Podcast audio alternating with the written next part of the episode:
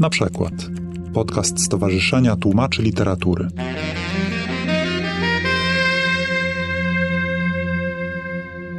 Agata Kozak. Chciałabym porozmawiać z Wami o tłumaczeniach wierszy. Mam trzy przykłady. Chciałabym zacząć od, moim zdaniem, najgorszego, przejść przez średni do najlepszego. tak. I ciekawa jestem, czy to potwierdzicie, jakie macie odczucia. Otóż projekt dotyczył tłumaczeń wierszy, które posłużyły pewnej kompozytorce do napisania pieśni. Chodzi albo o wiersze Verlena, albo innych autorów. No, czyli Verlaine, druga połowa, koniec XIX wieku i powiedzmy tacy autorzy trochę młodopolscy. Osoba, która zamówiła te tłumaczenia, powiedziała, że zależy jej na tym, żeby właśnie unowocześnić brzmienie, bo no, znaczna część tych wierszy nie była tłumaczona, ale jeśli były, to brzmiały właśnie bardzo młodopolsko i to przeszkadzało. Ja, kiedy przeczytałam wiersze, to jednak doszłam do wniosku, że jedyną rzeczą, która się w nich liczy, jest rym, rytm, dźwięczność, muzyczność i że właściwie bez tego zupełnie zabijamy tekst. Także zadałam sobie sporo trudu i przetłumaczyłam wiersze mową wiązaną. Ale to się nie spodobało. Ponieważ nie chciałam utrudniać życia autorom projektu, to zrobiłam po prostu drugą wersję.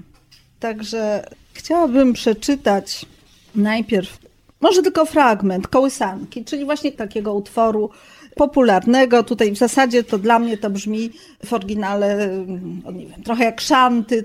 Bardzo, bardzo śpiewny utwór. Dors, petit enfant, dans ton lit bien clos. Dieu prenne en pitié les matelots. Chante ta chanson, chante bonne vieille. La lune se lève la mer s'éveille.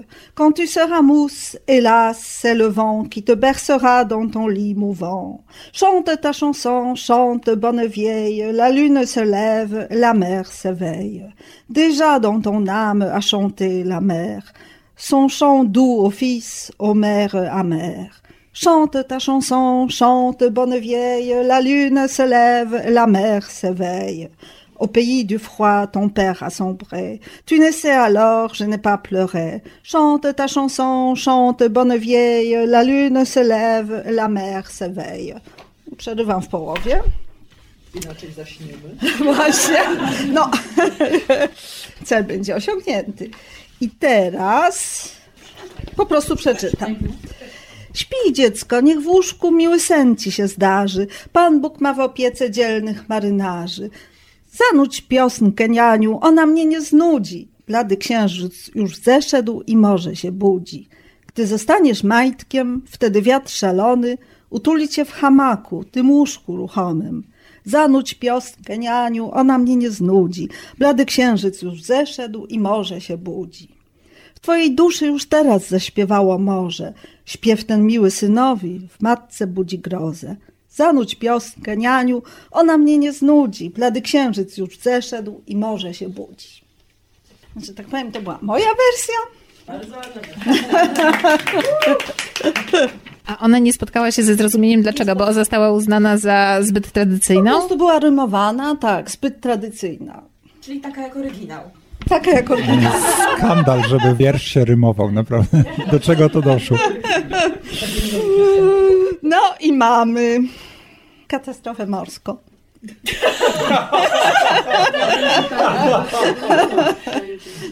To wchodzi Celine Dion. Właśnie. Śpi dziecko w zamkniętym łóżeczku, niech Bóg ma litość dla marynarzy. Śpiewaj piosnkę, śpiewaj piastunko, księżyc wstaje i morze się budzi. Kiedy zostanie...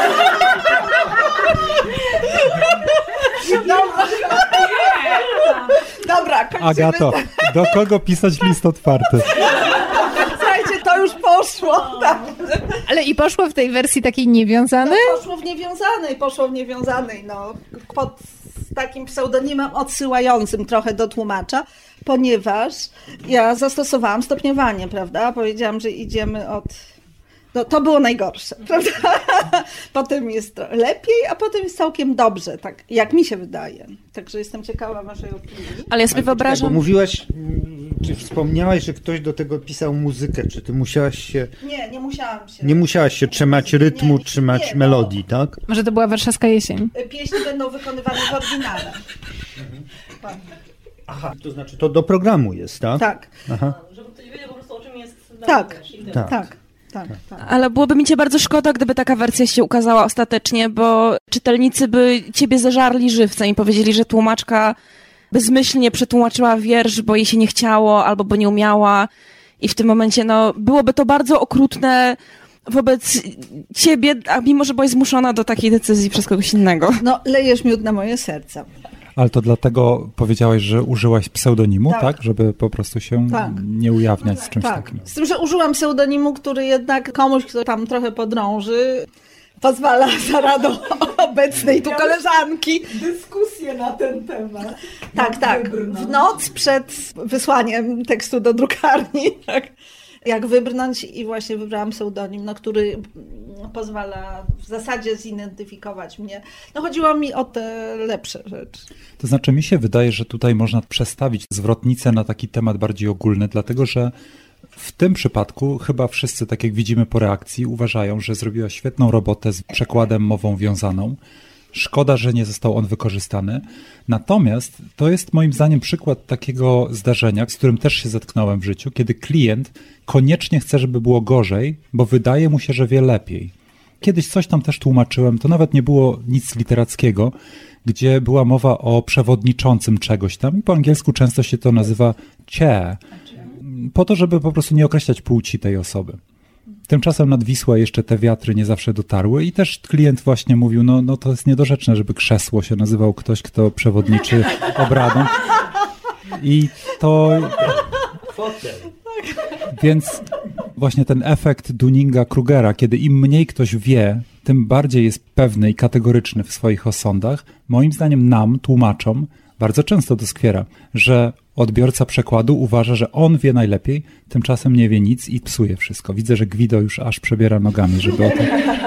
Znaczy ja, ja chcę tutaj trochę adwokata diabła zagrać. To znaczy, skoro ty powiedziałeś, że to jest nie do książki, nie do czasopisma, to jest do programu Do na imprezę. Do płyt, nie, do płyty. Do Do płyty, płyty to już jest gorzej. Ale to jest duży projekt artystyczny. To, jest, to, to, to już Poważny, jest gorzej, bo, bo jeżeli by to było do programu, to można zrozumieć, że zamawiający chce mieć literalne tłumaczenie słowo w słowo, po to, żeby ten, kto siedzi i słucha tego na żywca, mógł śledzić na ten. Ponieważ, jak rozumiem, przekładanie rymowane wymaga pewnych manipulacji z treścią po prostu. W cudzysłowie z treścią, oczywiście. No tak, tak, niestety. No właśnie niestety tutaj to jest duży projekt artystyczny. Z tym, że to wyobrażenie osoby zamawiającej o tym, jak ten tekst powinien wyglądać, moim zdaniem, no nie zawsze zaszkodziło tekstom właśnie. I chciałam wam pokazać może, ponieważ pewnie nie No będziemy mieli przykładu na trzy, To ten najlepszy. to może właśnie, a zostawimy ten, Ale ten do tego, środkowy. tutaj nie ma takiego odejścia. Wydaje mi się, że przynajmniej na tyle, na ile znam francuski, że tu nie ma jakiegoś kompletnego odejścia od znaczenia oryginału.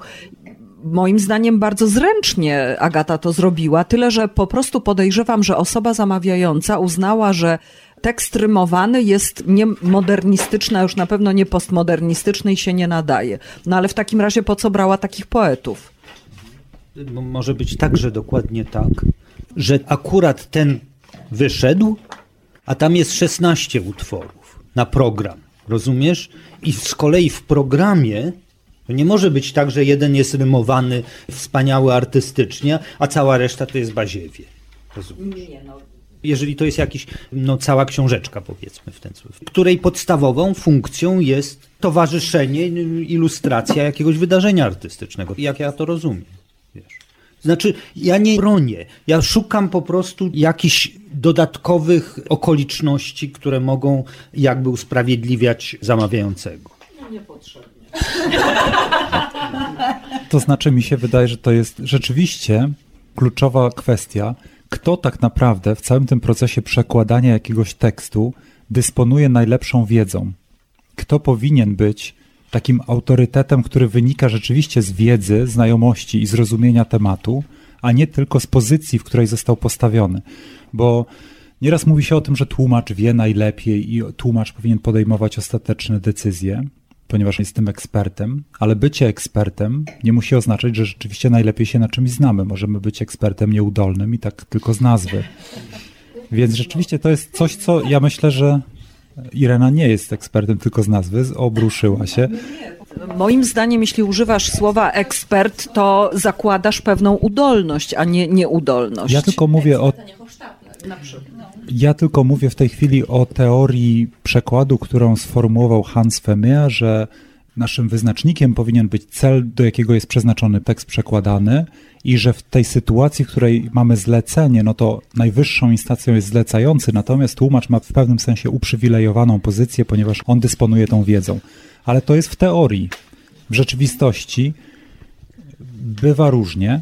Są wśród nas ludzie, którzy nie znają się aż tak dobrze, jakby chcieli, ani też nawet ci, którzy się znają na czymś wydawałoby się dobrze, nie są nieomylni, prawda? Może być bardzo łatwo, także choćbyśmy nie wiem ile lat włożyli w pracę nad naszą znajomością języka czy kultury, to na czymś tam możemy nieraz szkolnym jakimś błędzie się potknąć i zrobić z siebie pośmiewisko. To też jest możliwe, więc ja mówię o tym nie dlatego, żeby ani bronić nas, ani bronić jako adwokat zleceniodawcę, który może czasami ma bezsensowne pomysły, tylko żeby właśnie wydobyć ten klucz do rozwiązania, którym jest rzeczywiście trafnie określić to, kto naprawdę się zna i kto naprawdę tutaj wie o co chodzi, niezależnie od tego, jaką pozycję w tym całym łańcuchu zajmuje. Tak to widzę.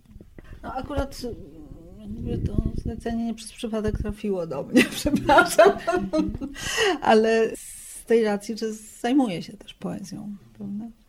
To może podaj nam taki lepszy, taki bardziej budujący przykład. To chodzi akurat o wiersz Werlena.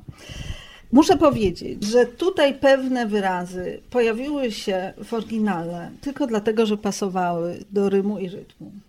I w zasadzie brzmiało dosyć bezsensownie. Y, jest to mało logiczne, w zasadzie to jest taki błąd, no to po prostu jest tekst poetycki, tak.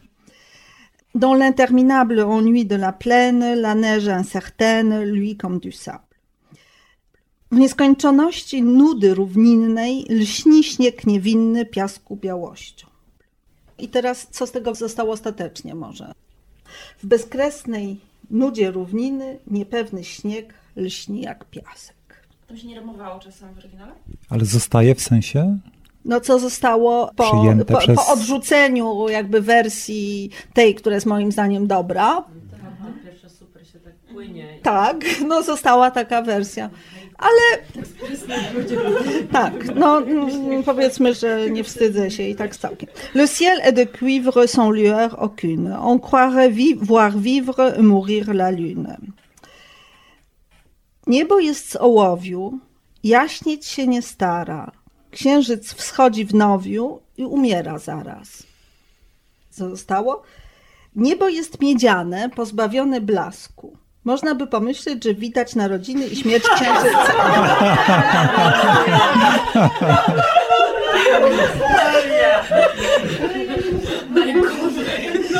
Słuchajcie, bo to jest, no właśnie, no to rzeczywiście po francusku ono jest miedziane, ale przecież jak jest miedziane, to lśni, a nie jest pozbawione blasku, prawda?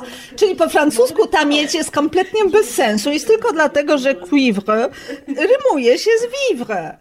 Bo cały wiersz służy stworzyć, tytuł jest Effet de neige, dosłownie efekt śniegu, no czyli jak gdyby albo to jest to, co ma się wrażenie, że daje śnieg, kiedy śnieg już spadnie, jakie stwarza wrażenie, albo że może zachodzą takie zjawiska pogodowe, że ma się wrażenie, że spadł śnieg. No. To może jeszcze tylko jedną. Słuchaj, ja bym był bardzo ostrożny z oskarżaniem Verlena o wsadzanie waty słownej. Znaczy, ja nie znam tego, natomiast e, Nie, wydaje no mi wiemy, się, że Verlaine wielkim poetą był. Co więcej, co więcej, to Gwido użył na początku tego sformułowania wata słowna i tak trochę chyba za tym zacząłeś już iść. Myślę, że Agata nie mówiła o tym, że to jest wata, tylko że to było użyte dlatego, że słowo w tym przypadku cuivre się rymuje z vivre i to działa w tym poemacie. Ale to nie była wata w tym sensie, że brakowało sylaby, więc powiedział, a to może cuivre. Czy że miedź zaś nie działa, jest pozbawiona blasku, że już tak wejdźmy w miedź. Bo jak Chciałabym ona jest wy... powiedzieć, że jest zaśniedziała. Bo jak jest wypolerowana, to się błyszczy, ale jak jest stara, Jak, jak ona No. jest na dachu, to ona, to ona tak. Proponuję zmianę pierwszej linijki. Niebo jest miedziane, pokryte grynszpanem. Ale niestety tu mamy nie ryby, a, a, a, a tylko AB, AB. Tak. Czyli ostatecznie została ta druga wersja. No tak, tak, oczywiście, została druga wersja. A czy może nam rozjaśnić trochę to, czy ty robiłeś wszystkie przekłady do wszystkich wierszy śpiewanych tutaj w tym projekcie?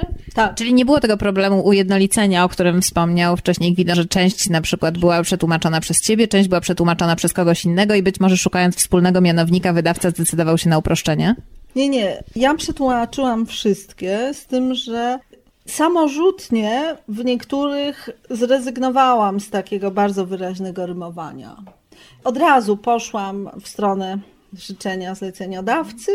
Uznałam, że brzmi to nieźle, właściwie czasem całkiem ładnie i już nie napierałam na te rymy. Ale oczywiście same te teksty są niejednolite stylistycznie, no bo kołysanka to jest coś zupełnie innego niż wiersz Verlena. No, ale to mi przypomina tłumaczenie sonetu prozą. Przykro mi bardzo, bo jednakowoż tutaj mamy, no choćby w tym wierszu Verlena mamy różne układy rymów, prawda? A, B, B, A, tu mamy A, B, A, B i są, no jak u Verlena, bardzo jest ważne, jak słowa brzmią. No wszystko jest muzyką, jest dźwięk i jak widzę to, to mi przypomina również na przykład, nie wiem, te teksty, y, co wyświetla się, jak się jest w operze, prawda? Żeby było wiadomo o co chodzi, co oni właściwie śpiewają. Ale y, no to równie dobrze można by było wziąć Google Translatora i już. No ja tak uważam. I, tak, tak. bo, bo jeżeli chcemy tylko wiedzieć, o co tam chodzi w wierszu, no to dajemy przekład filologiczny i już. Natomiast jeżeli się przekłada wiersz, to, no to ten wiersz, no co to znaczy, że on będzie młodopolsko brzmiał? Bronienie się przed tym, żeby wiersza nie tłumaczyć wierszem, znaczy, żeby tłumaczyć wiersz, się bronimy. No to jest jakiś absurd po prostu. No, ja się z, z tym zgadzam. No. Stąd moja walka, no, której, z której nie wyszłam zwycięsko niestety. No, bardzo cierpiałam. Mnie się wydaje, że tłumaczenie poezji w ten sposób, że wybiera się tylko treść, a pomija się zupełnie formę, to jest y, barbarzyństwo.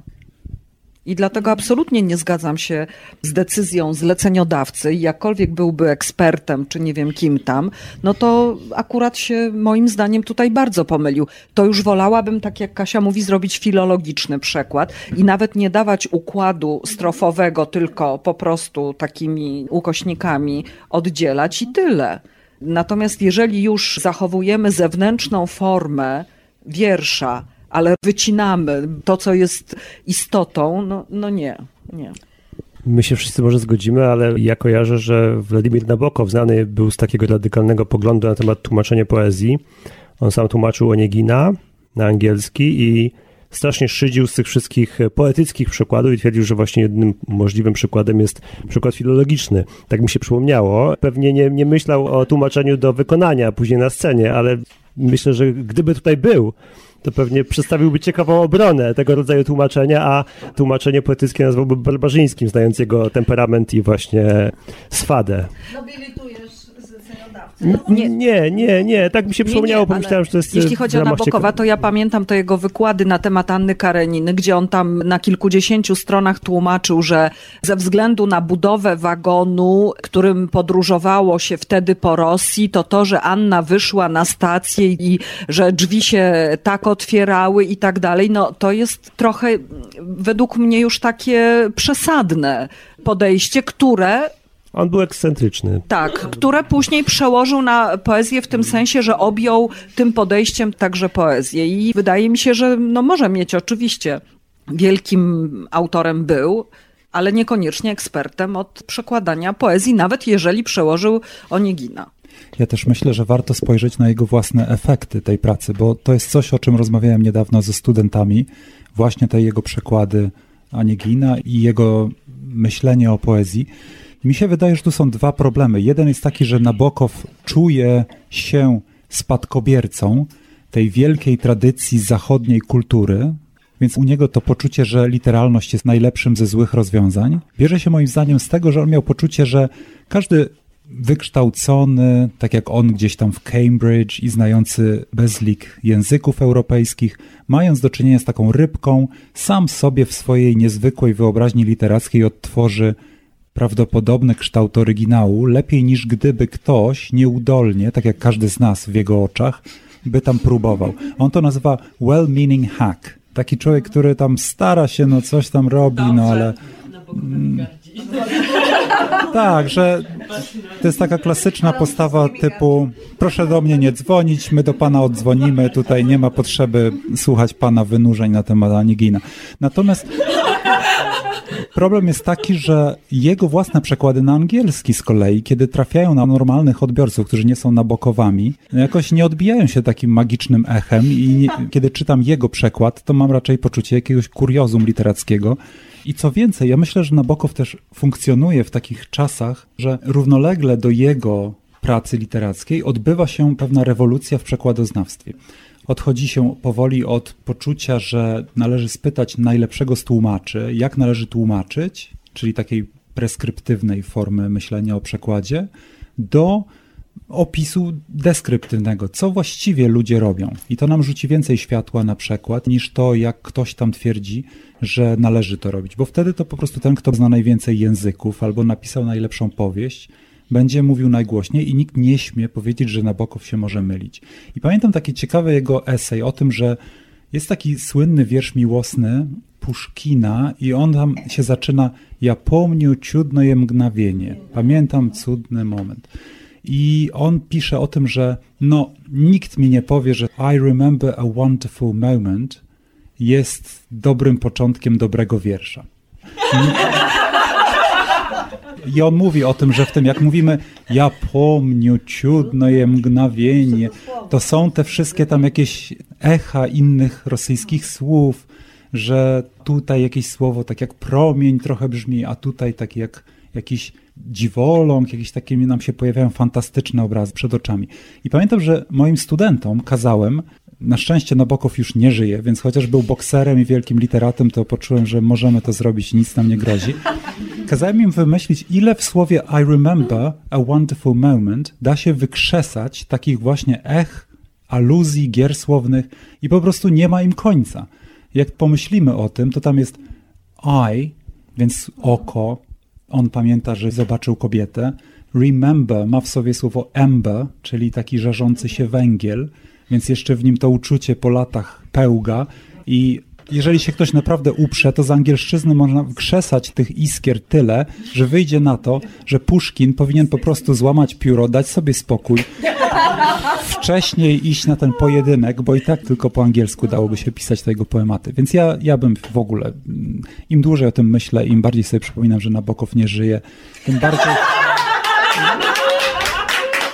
Tym bardziej mam poczucie, że nie należy się przejmować nim w ogóle.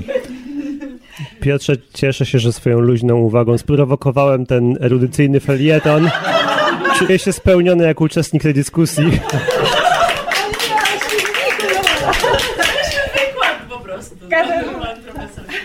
Wysłuchali Państwo na przykład podcastu Stowarzyszenia Tłumaczy Literatury.